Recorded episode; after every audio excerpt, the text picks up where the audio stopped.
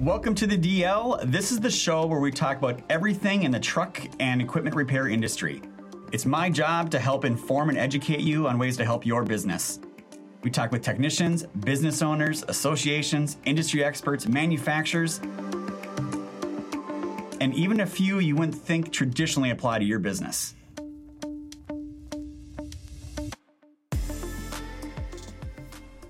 Welcome to the DL. I'm your host, Tyler Robertson. I am the CEO and founder of Diesel Laptops.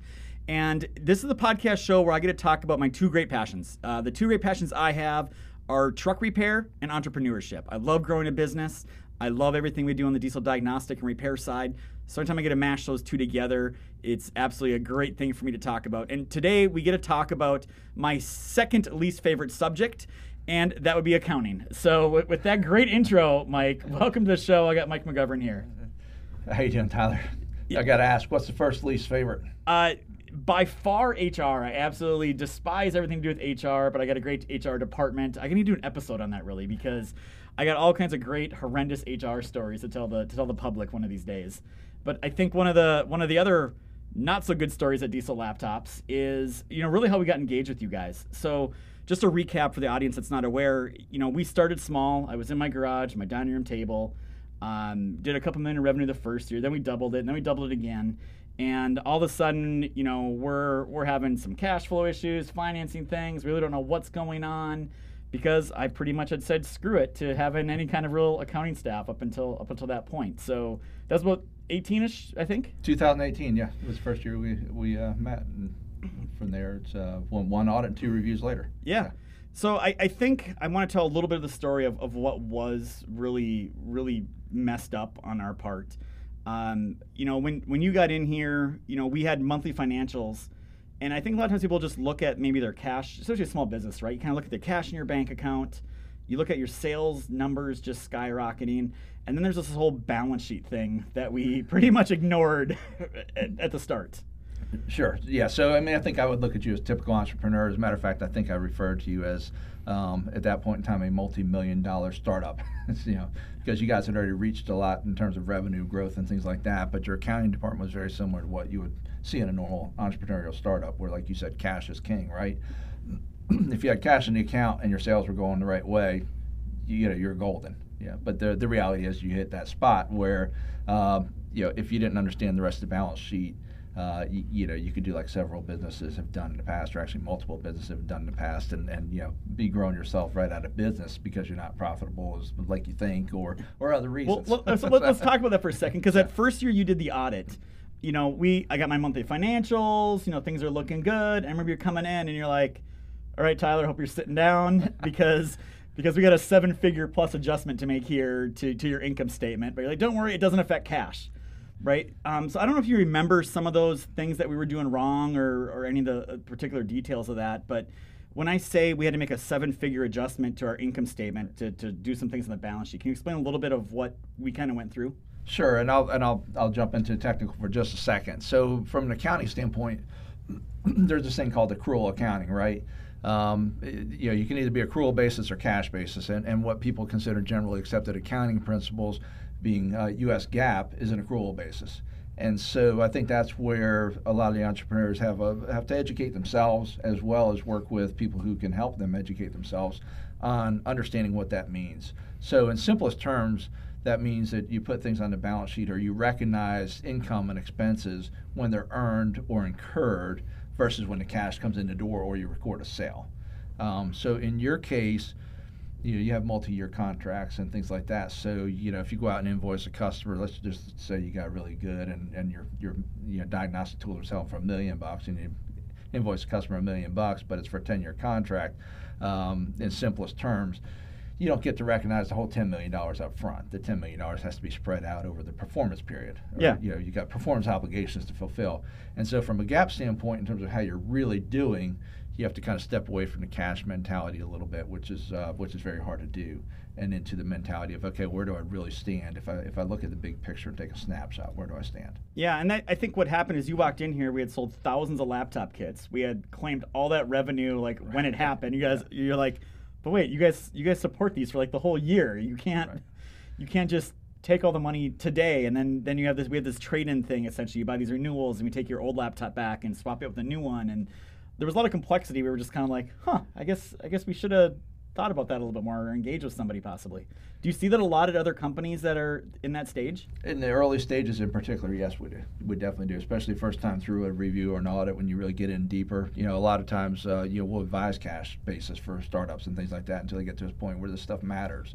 Yeah. Um, because that's how you, you know, you've got to manage what you can. You've got limited resources in house as well, and and so that might be something we talk about in a few minutes. But you know, when when you're kind of a small startup in the garage, you know, checkbook accounting may work you know, but then you get to a point where you're like, okay, when the, you know we're getting big enough where the stuff matters, and that's that's when you have to kind of start looking at different eyes. Yeah, and I, I think one of the things I skipped over here in the beginning is exactly who your firm is, right? So Bauknight Pietras and Stormer, um, you're you're obviously our CPA that that works with us. We work with some of your staff over there as well.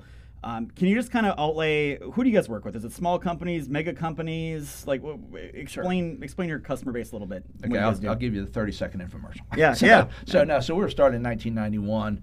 Uh, I think right now we're the largest firm based in Columbia, South Carolina. We've got about 85 employees total, and we deal primarily with uh, non-public companies.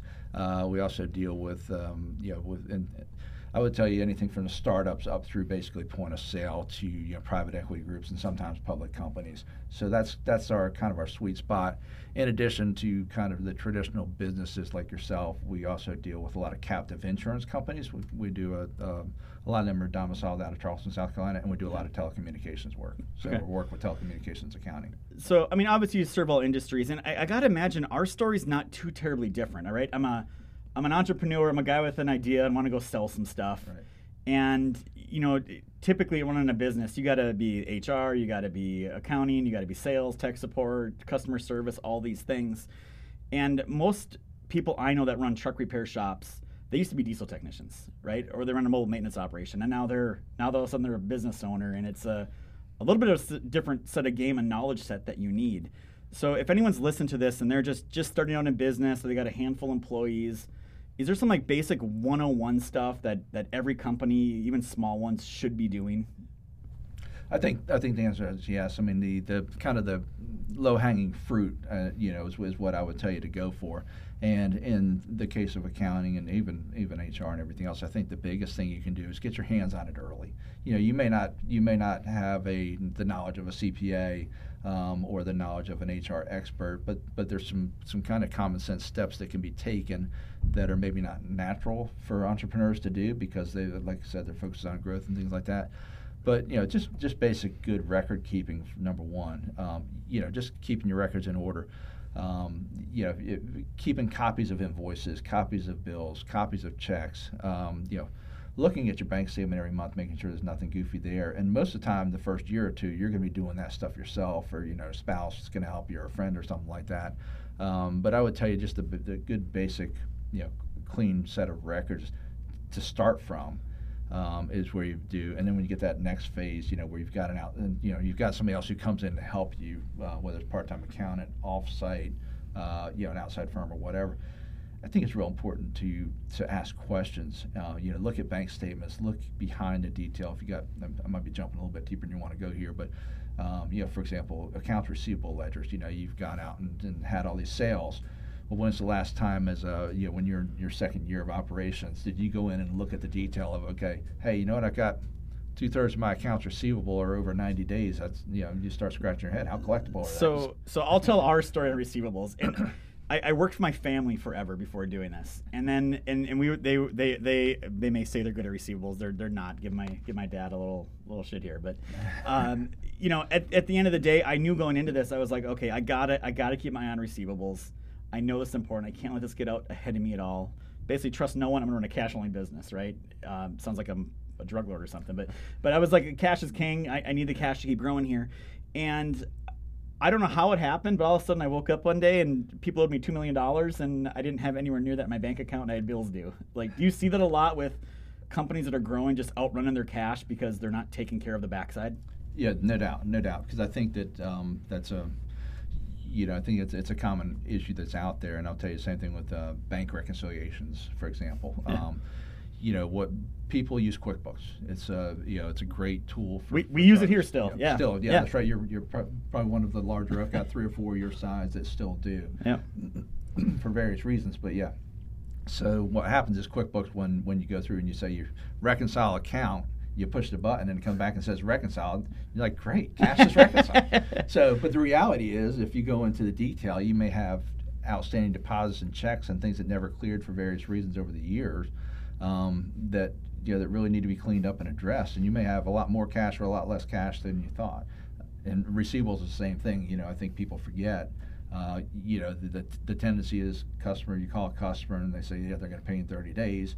Well, then you put that on the list. Okay, they'll pay me in 30 days. I'll follow in 30 days. Well, 30 becomes 60, becomes 90, becomes Yep. 120, and then they hit cash flow issues, and you know, then you got to deal with you know taking the hit because you've already sold the product. You can't get it back at full value, and uh, and it's expensive. So, I mean, our story here is we, we pretty much brought you guys in. We're, like you said, 2018. At that point, we had probably done a total of like, you know, 40 or 50 million sales. You combine up all the years. And we basically needed to have a have a balance sheet audit done. We're trying to clean things up. We knew we had a problem there. And you come you come in there and it, it wasn't a quick process at all because my understanding was you guys had to go back to like day one and try to try to figure out this mess that we built. Yeah, it was a little bit of a spider web. um, but but yeah, I mean, I think you know, you, uh, fortunately for you, you had you had good staff with good attitudes. Um, I can tell you that I probably would have quit after month two if I was on a job. Yeah. Um, but no, it's definitely more intense, and and you know, frankly, your company, even at that size, pretty complex from an accounting standpoint. You know, if you think about it, you have software, you've got. Uh, well, I don't know, multiple deliverable contracts, right? So Yeah. you've got instead of, it's not like you're just selling widgets. It's not like you're just Yeah, manufacturing. it's a three-year package, five-year Exactly. package. You, have got re- packages, software, hardware, Yeah. service. Um, you know, you buy stuff you were selling online. You know, some Yeah. some off through third parties. Um, so you've got all that as well as the, the traditional accounting Well- that you're trying to deal with. and then we had money kind of coming in through PayPal and Stripe and Yep. bank accounts and credit. We had like three or four credit card processors, and it, it got complicated quick. And that's when we started figuring out. Um, I remember sitting in Laura's office because Laura was here at that Right. point, and uh, she has this big whiteboard with all these arrows, and she's just trying to like map out like how the money flows from all these different sources. Yep. And it's it's a tough thing to do, and it, even even this week it happened to us again. You know, we we kind of got everything smooth, going well. Um, we're down to like a 10 day soft close now, which is great because it used to take us. Well, it took us a year there at one point. Yeah, we'll talk about that in a second. Um, but you know, we finally got that all down there and everything. And um, she had to come back and say, you know, we switched our um, one of our subsystems somewhere in this whole thing. We we switched, and she said when we did that, it broke like all the fees we're absorbing on on eBay, and it was putting them into this other balance sheet account that was kind of not much, and it was growing every month. So we finally took a look at it, and she's like, "Well, now we got to take a twenty-five thousand or forty thousand dollar hit because I'm dealing with six months of expense." So those things kind of keep coming up as you make one little change somewhere. It's like the ripple effect that happens Exactly. on the accounting side. No, there's going to be, and that's going to continue. I mean, you'll see that all the way up. That you're going to push the bubble in one spot, and all of a sudden it pops out somewhere else. Yeah. that's going to keep going. Well, go, going back to that, that audit you guys did for us, and again, th- this wasn't this was uh, no your fault. It's our fault for creating a mess here. But it took a while to do that because it was like it felt like almost like kicking over a rock. You you kick it over, and all of a sudden you're like, wow, Yeah. what's that? You just keep digging digging deeper and deeper, and yeah. In, in full disclosure, Tyler, there were many times where I thought you were going to just pull the pull the plug and say, "Mike, you know, you're a nice guy, but, but go away." Um, but no, there's no doubt because uh, you know, and, and let's go back to to the conversation we were having earlier about startups. Your QuickBooks was set up, um, you know, it was um, set up by one person, and then you had multiple people with access to it. And as you thought you needed something, or somebody thought they needed something, they added it, Yeah. or they changed it. And so, as a result of that, you know, you were starting off with an accounting system that had been kind of pieced together by different people. I don't think any of which at that point were degreed accountants. yeah. And you know, as a result, it uh, you, you know it, it had gotten into a little bit of a, of a, of a web. Um, and and to unravel that, um, that's when you get into things we were talking about. Uh, you, you, you and I talking about earlier about the fact that you have these multi-year contracts with all these different things. You know, to go through and try to figure out what packages you sold to what customers and things like that. You know, thank goodness for Riley and some of your historical knowledge that you had. Yeah. Um, you're, you know, because there, there was a point there where we didn't even know if we could get there with the information. I mean, it's truly was, Yeah. just, you know, it was a lot of work. And uh, you know, but fortunately, you had good staff who, you know, again, they're, I think most of them are still here. Yeah. yeah. Yeah. Who uh, you know who had good attitudes, and I, th- I think it was a good learning process for for you and them as well as us as to how this all comes together. So Yeah. Yeah, there was just a photo that one of our employees put on Facebook. It was like from three years ago, I think it was. Maybe it was four.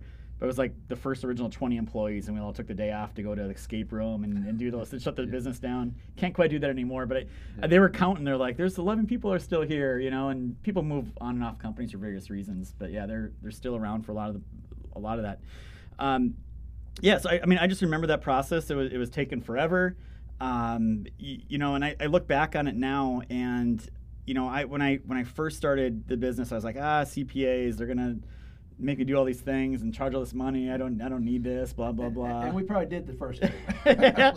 yeah, but you know, in hindsight, if I would have started that process earlier and had a relationship going with someone, Yeah. maybe not like day one, I don't need a full sheet balance audit, but at least get someone in my corner that can just give me the 101, like, let's just look at this real quick for you, Tyler, and tell you some basic stuff you're gonna you're gonna need here would have been very helpful. And then the other part of it was I didn't realize you guys could actually save me money. So like the R and D tax credit, right? I had Perfect no. I, I had no idea that even existed. Um, so I I don't know how much we made off that R and D tax credit. Uh, do you remember the number at all? I don't, I, I don't remember. I think it was it was definitely north of the uh, the you know the six figures or whatever. Yeah, it was it was a it was a big So- thing we got back, but I, I think that's what people don't realize is you actually are there to help save and manage your business, and it's an important cornerstone of their business. Right, and I, and I like to look at. it, I mean, it's, it's an overused term, but you know, most trusted business advisor. I mean, that's what we want to be. Yeah. You know, as uh, I'm on the A and A side, the audit and accounting side, attestation, and that's not always you know, not always looked at as uh, as a good thing from the standpoint of even if you like the uh, auditor. At the end of the day, they're coming in, they're looking at records, they're asking your people to do things that they're out of their day job, and you know it's a lot of time commitment, a lot of work. But ultimately, there are things that we're looking for to try to help you.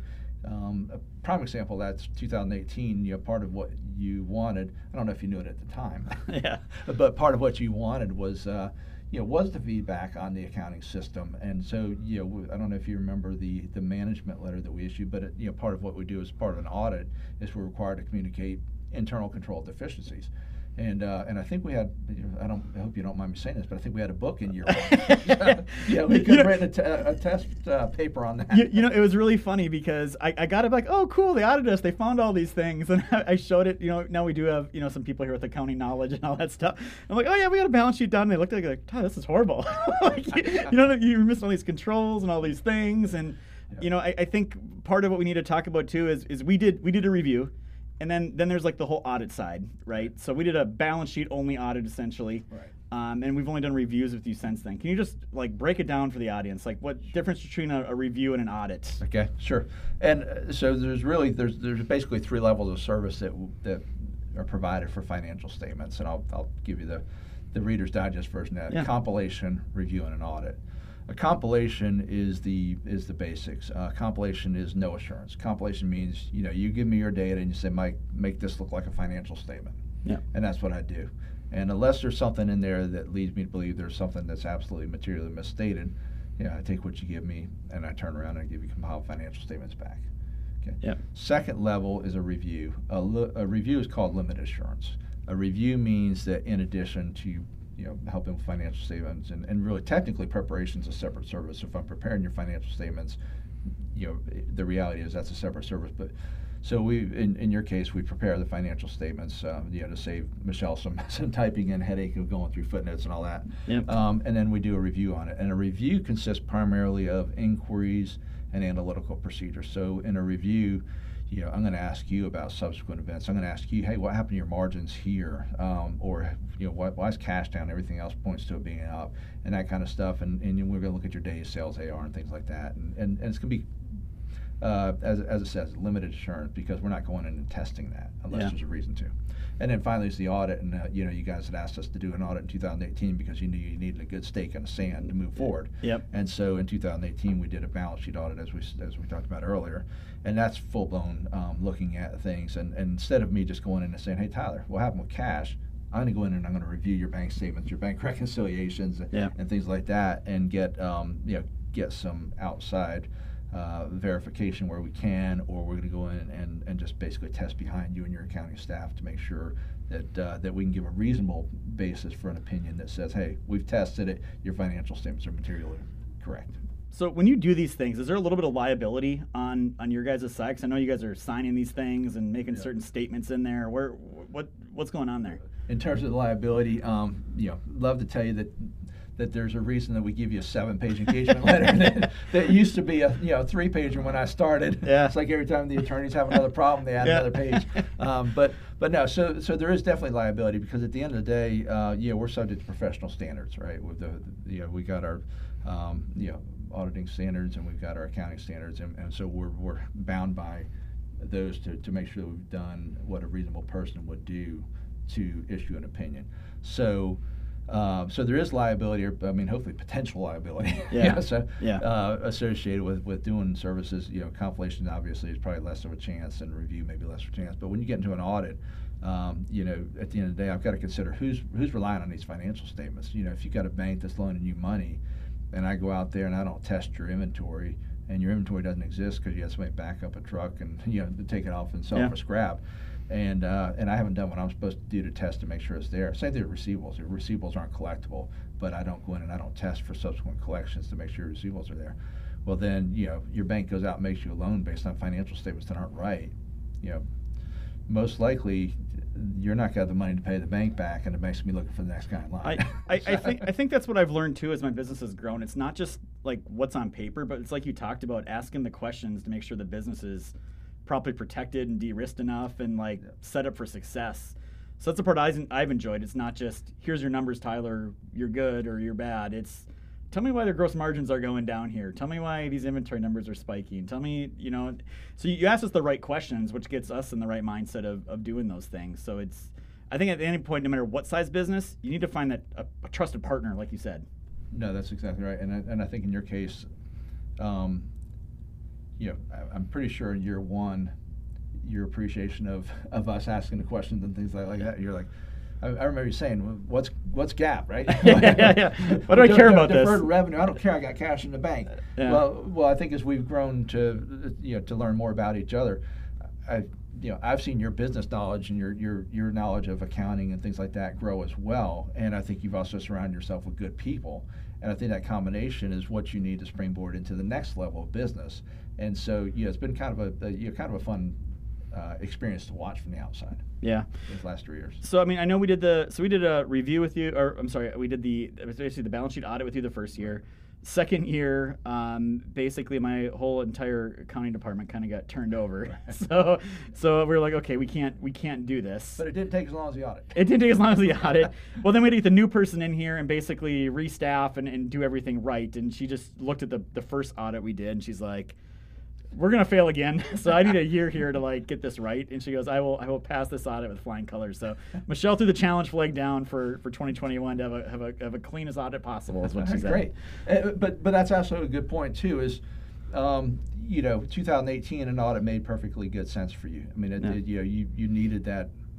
You know, that, Well, that banks were starting to ask for it too, right? Like we want bigger Yeah, credit lines exactly. and like, do you have audited financials? Like, no, we got QuickBooks here, you know, and they're Right. kind of like, yeah, like That's you guys right. need to move it up your game. Yeah, so as, as I was going to say, there's multiple reasons to have an audit, right? Yeah. You know, one is if you know you, you're if you're looking at, uh, um, you know, if you got investors, whether it's family, friends, uh, you know, outside investors, whatever. You know, a lot of times you want to, you, you're accountable to them. Number two is the financing institutions and things like that, and then you know, then uh, number three is you know a lot of a lot of our clients get them because they just want to know that Peace they've got mind. good screen. Yeah, they Yeah. want, you know, yeah, they trust their accounting staff. They hope they've got good internal controls, but they want a little bit of a scrubbing. Yeah. So, um, so yeah, there's multiple reasons. And in year two and three, when we did the review, um, yeah, we, we had multiple conversations about whether or not you want an audit or review. I think in both years, uh, and, and there's cost benefit decisions too, right? I mean, what are you going to get out of it if, if Michelle tells you that numbers aren't really, you know, that we, we, we think we're good for a review, we think the numbers are right. But to substantiate some of that might be a challenge because of the turnover in accounting and records and things like that. Well, then why spend the money on an audit? You know, let's let's get a review and get you the level of service that you need. Yeah.